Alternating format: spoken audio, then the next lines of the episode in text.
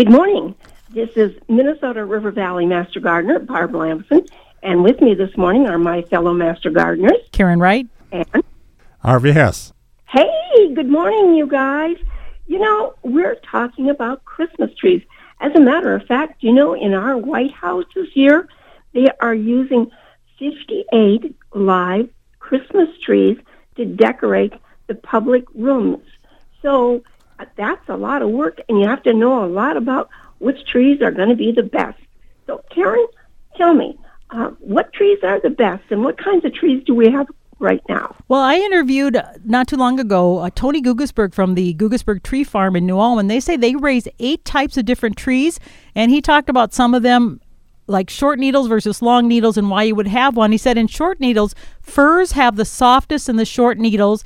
Like the Fraser fir, he said it holds its needles well. The balsam fir, you'd get that because you want the great fragrance. And there's a new one called the Canaan, C A A N A N fir, and that's a cross between the Fraser and the balsam fir. So you get kind of the benefits of both worlds.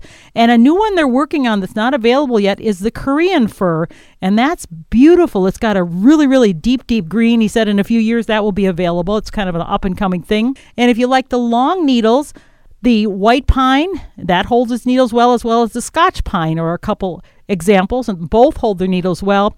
And then I also ask about the spruce. And they aren't as popular because they have very sharp needles, but if you get like the blue spruce, they're very pretty color.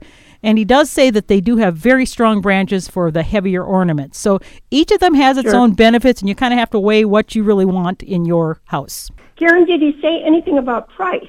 Yes, the trees are about eight to ten dollars per foot, and you, and a little more you'll pay for some of the ones which he says the grand daddy of them all. I think he says the Fraser firs and the balsam firs are a, a bit more. So that's about what they are, and they have gone up. There is a Christmas tree shortage this year because of disease and weather issues. So they are actually having to ship some out to like California and places, and because of the shortage there.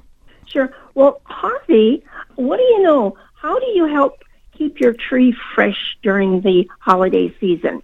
Well, when uh, years ago, uh, when we always put one up in the living room, we always had to measure, make sure we knew the height of the living room, and then when we looked at the tree, then we w- would see how much there is on the bottom for cutting, because you always want to cut the bottom off of the, the trunk, and if there's a real just this one stem up on top, then you can kind of measure that a little bit, and so that when you get home, we always took it and cut off an inch, and then we would stick it in a pail of water out in the garage, and we would leave it there for a few days. Because they like it when it's cooler and to adjust to the Yeah. warmer in the house. And then when we take it out of there and put it in a stand, we'd cut another part of the o- off on the bottom.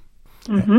And then, of course, Harvey, it's really important to have a stand that's going to be strong enough to hold a big tree as well as holding up water.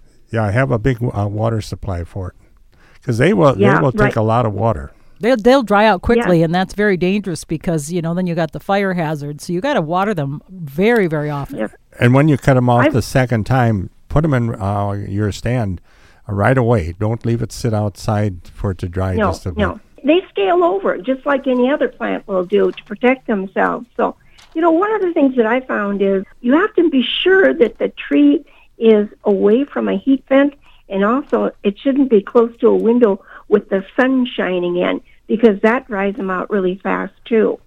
Yeah, we always kept it uh, in uh, one space that didn't have a heater blowing uh, air on it. Okay, there's some people that have, you know, say you add things to the water to make the tree last longer or something, but everything I've read on the research says don't because some people say, oh, add an aspirin and that'll help, but that'll just make your tree and the water get stinky. Uh, some say place a copper penny at the bottom, that doesn't any do anything. And so all these things, just water is what you need. And to get a fresh tree or a tree that you're buying from a reputable place, if it's already cut, so that that is fresh too, but not something that's been probably shipped a long distance and stood was cut maybe in November or something like that. Well, if you cut your own tree, then you know it's very fresh. Here in the Mankato area, we do have a number of uh, tree farms that grow trees, so we're lucky that way.